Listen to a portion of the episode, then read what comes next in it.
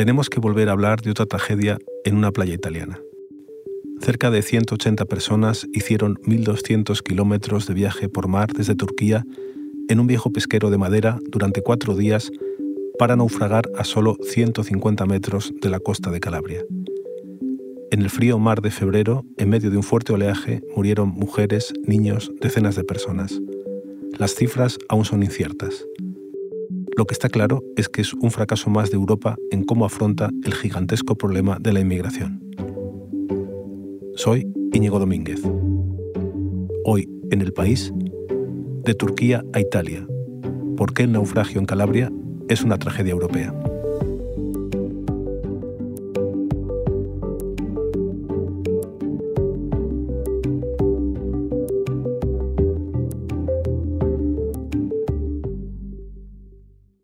Para hablar de todo esto, he llamado a mi compañero Daniel Verdú, el corresponsal del país en Roma, que acaba de volver de justo de esa playa donde ha ocurrido todo. Hola Daniel, ¿cómo estás?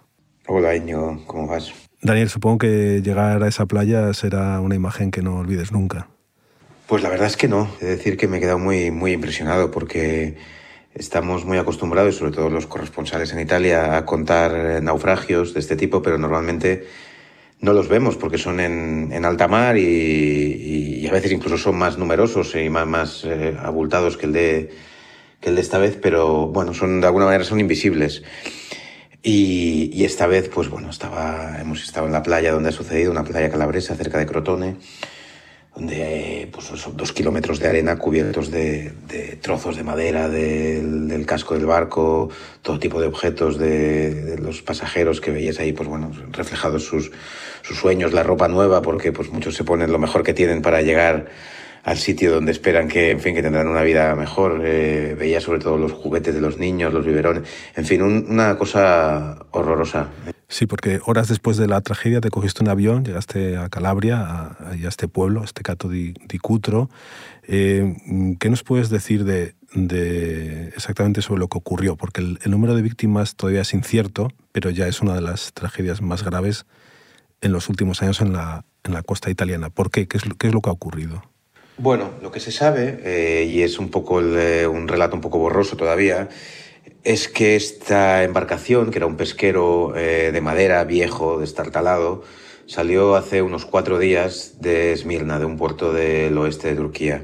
No se sabe exactamente con cuánta gente, eh, la cifra está entre unos 170 y 200 pasajeros en un barco de una eslora de 20 metros, o sea que imagínate eh, lo hacinados que podían llegar a ir y, y lo mal que debieron pasarlo durante esos cuatro días.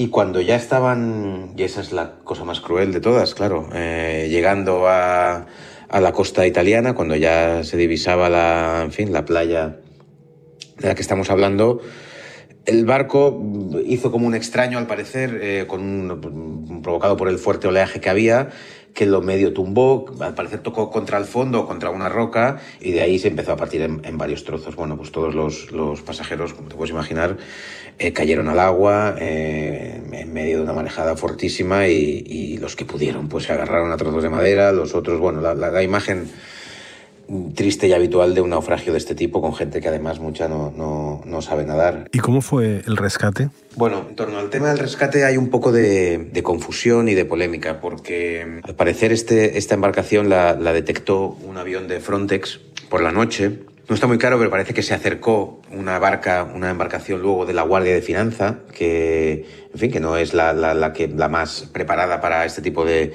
de, de, rescates, porque es más bien la, la, Guardia Costera la que debería hacerlo. Y luego no sucedió nada más hasta las 5 de la mañana, eh, en, la que, en la que sí que intentaron empezar, empezaron a intentar recuperar, eh, digamos, intentar acercarse a la, embarcación el, el, el, cuerpo de bomberos, que, bueno, de rescate marítimo que, que, que está asociado a los bomberos de aquí que trabaja en esta costa. Es verdad que había un oleaje tremendo eh, y, y, no pudieron usar las lanchas, con lo cual poco pudieron hacer hasta que el barco eh, cedió y, y, la gente terminó en el agua. Entonces ahí sí que ya empezaron a salir los buzos, eh, pero bueno, a, a, poca distancia de la costa. Eh, básicamente a lo que se han dedicado es a recuperar cadáveres que iban llegando y a socorrer a la gente que llegaba a nado a, a la orilla. Te quiero decir que mmm, no sé si se puede llamar una operación de rescate, ¿no? porque ha sido bastante, bastante precario todo.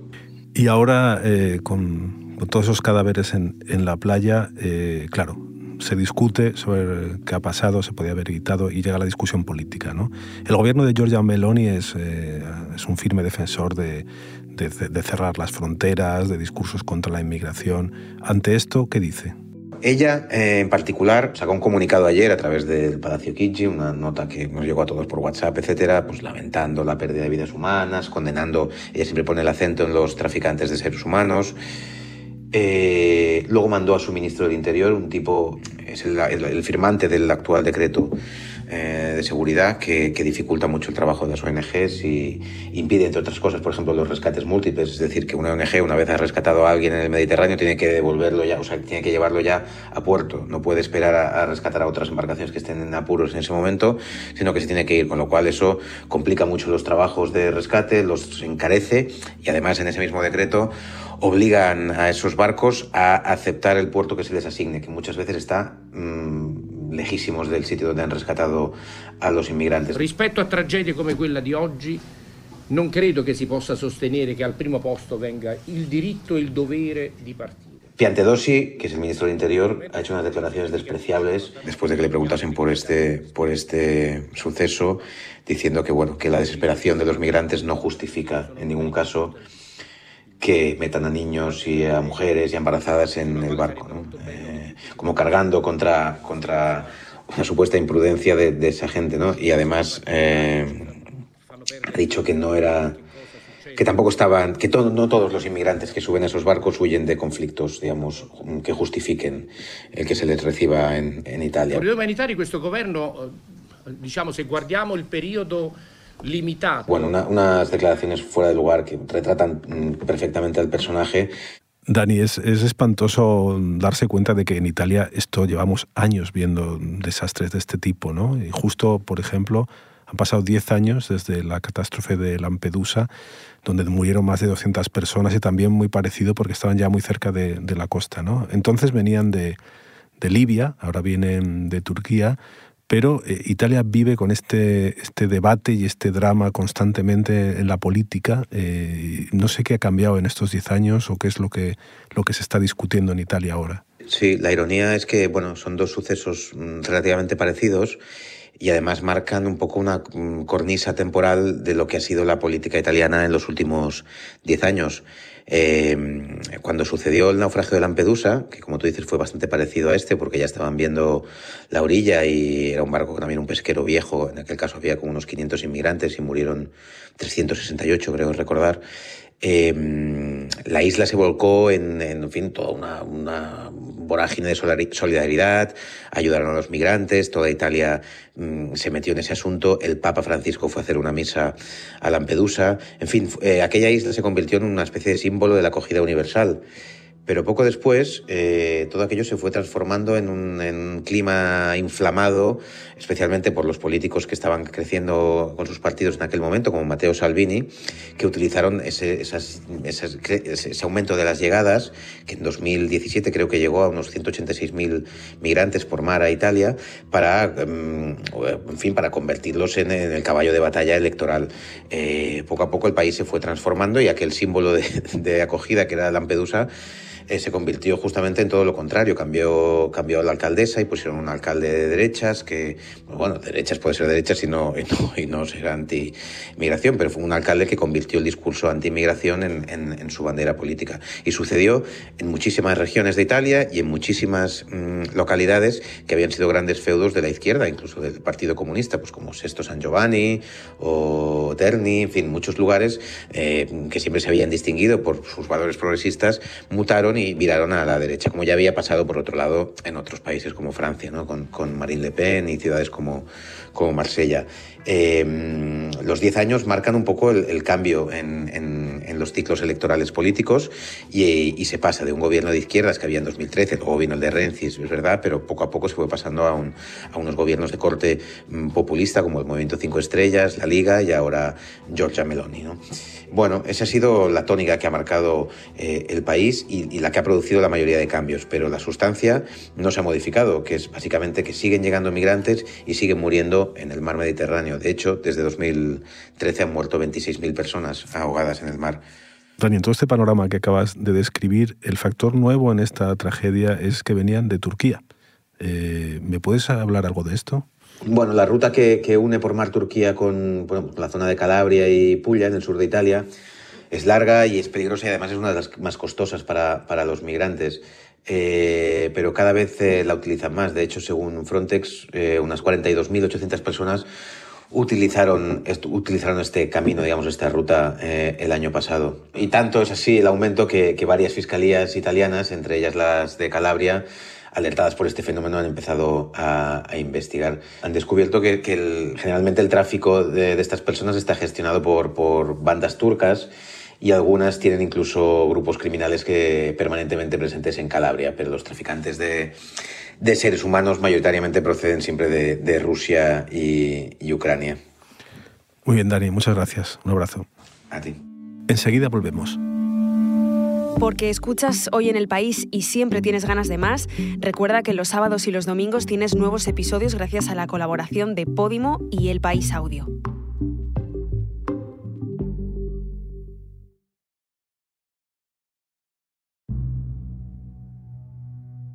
Daniel Verdú me hablaba de la ruta turca y de cómo en los últimos tiempos se ha incrementado el número de personas que la siguen para llegar hasta Europa, hasta Italia. Para saber por qué, voy a preguntarle a mi compañero Andrés Mourenza, que es el corresponsal en Estambul. Hola Andrés, ¿cómo estás? Hola Íñigo, encantado de saludarte.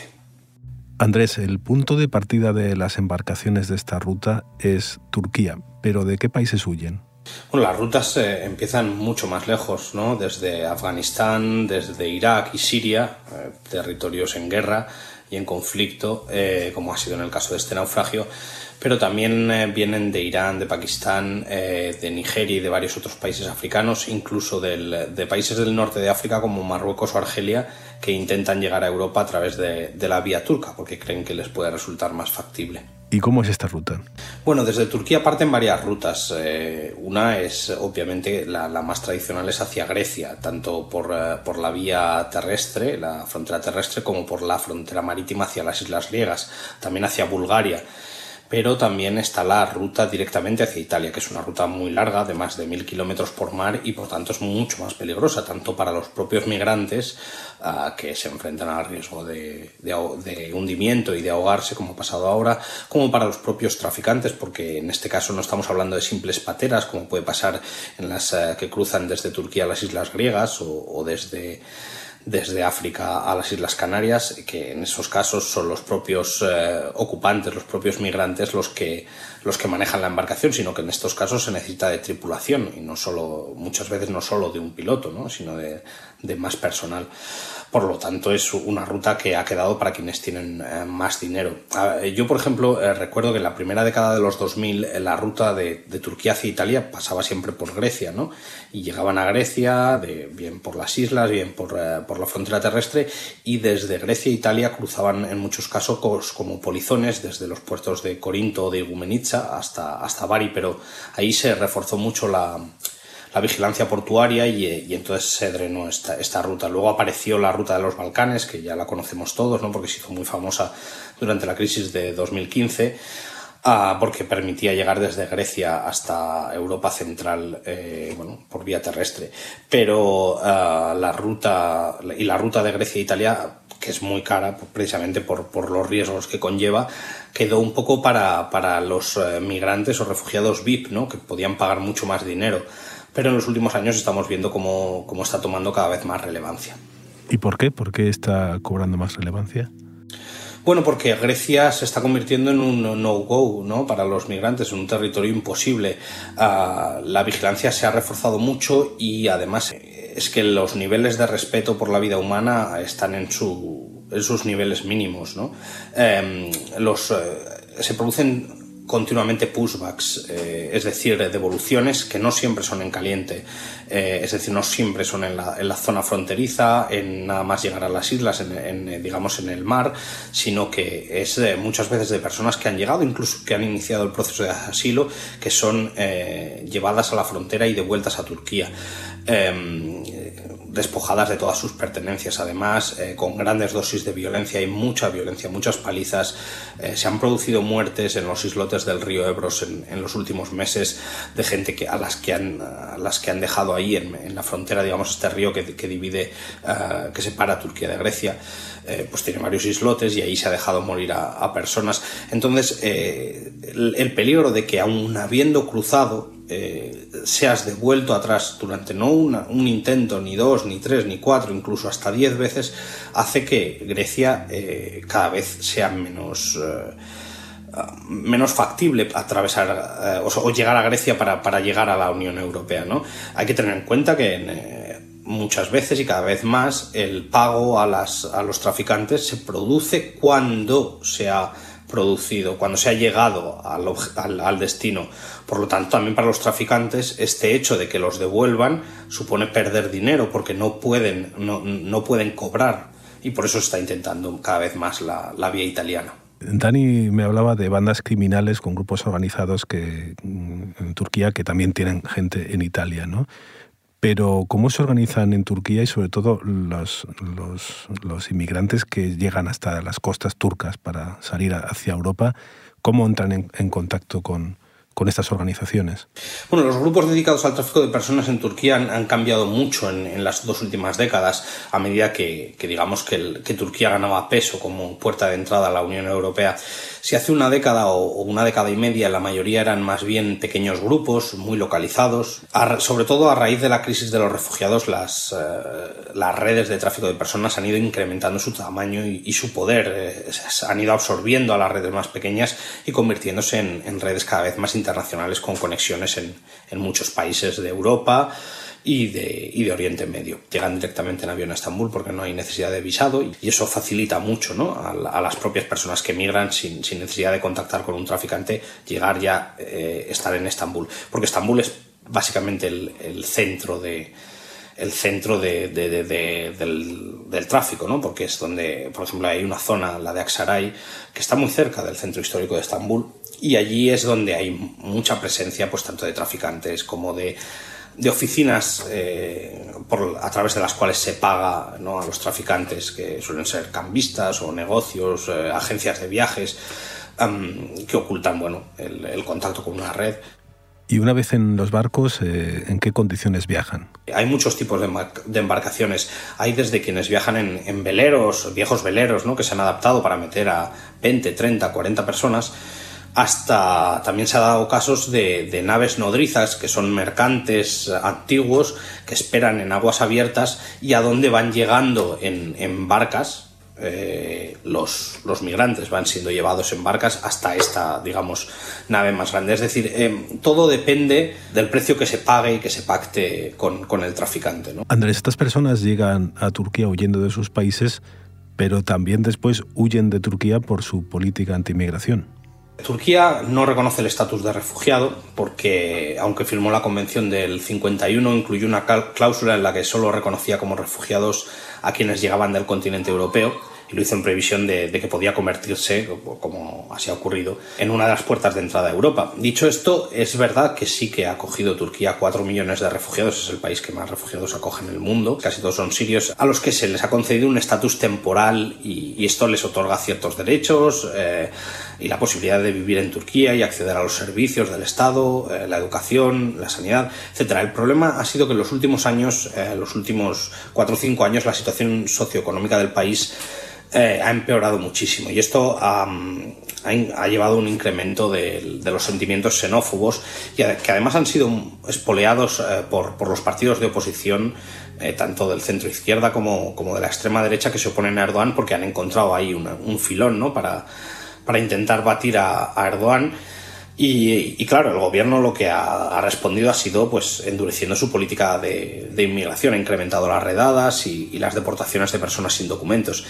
Y el problema es que a todo esto se, une el terremoto que, ocurrió a, principios de mes y que ha dejado sin hogar a, dos millones de personas en una zona que, además acogía a, más de un millón de sirios. ¿no? En, esa zona sudeste del país era donde más eh, refugiados sirios se concentraban. Eso espolea que los que están aquí, ¿no? que no ven futuro, intenten, en algunos casos han intentado volverse a Siria eh, en otros casos, migrar hacia Europa. ¿no? ¿Y la Unión Europea qué dice?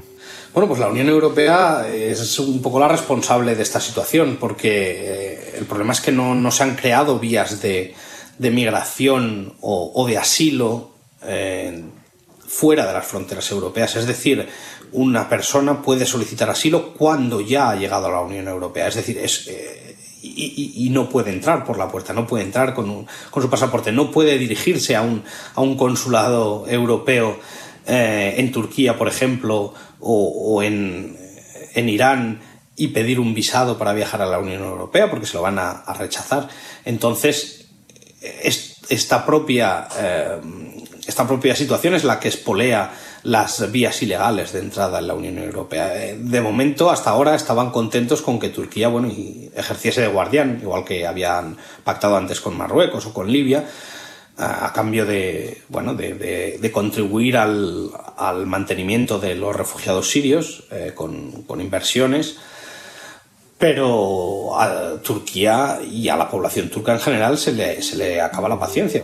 Todo apunta a que seguramente sigamos viendo llegar en barcos desde Turquía hasta Italia y quizá no sea la última tragedia que tendremos que ver. Muchas gracias Andrés, un abrazo.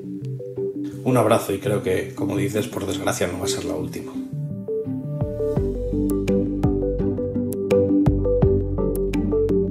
Este episodio lo ha realizado Inés Vila. La grabación en estudios de Camilo Iriarte y el diseño de sonido de Nacho Taboada. La edición es de Ana Rivera y la dirección de Silvia Cruz La Peña. Yo soy Íñigo Domínguez y esto ha sido Hoy en el País. Mañana volvemos con más historias. Gracias por escuchar.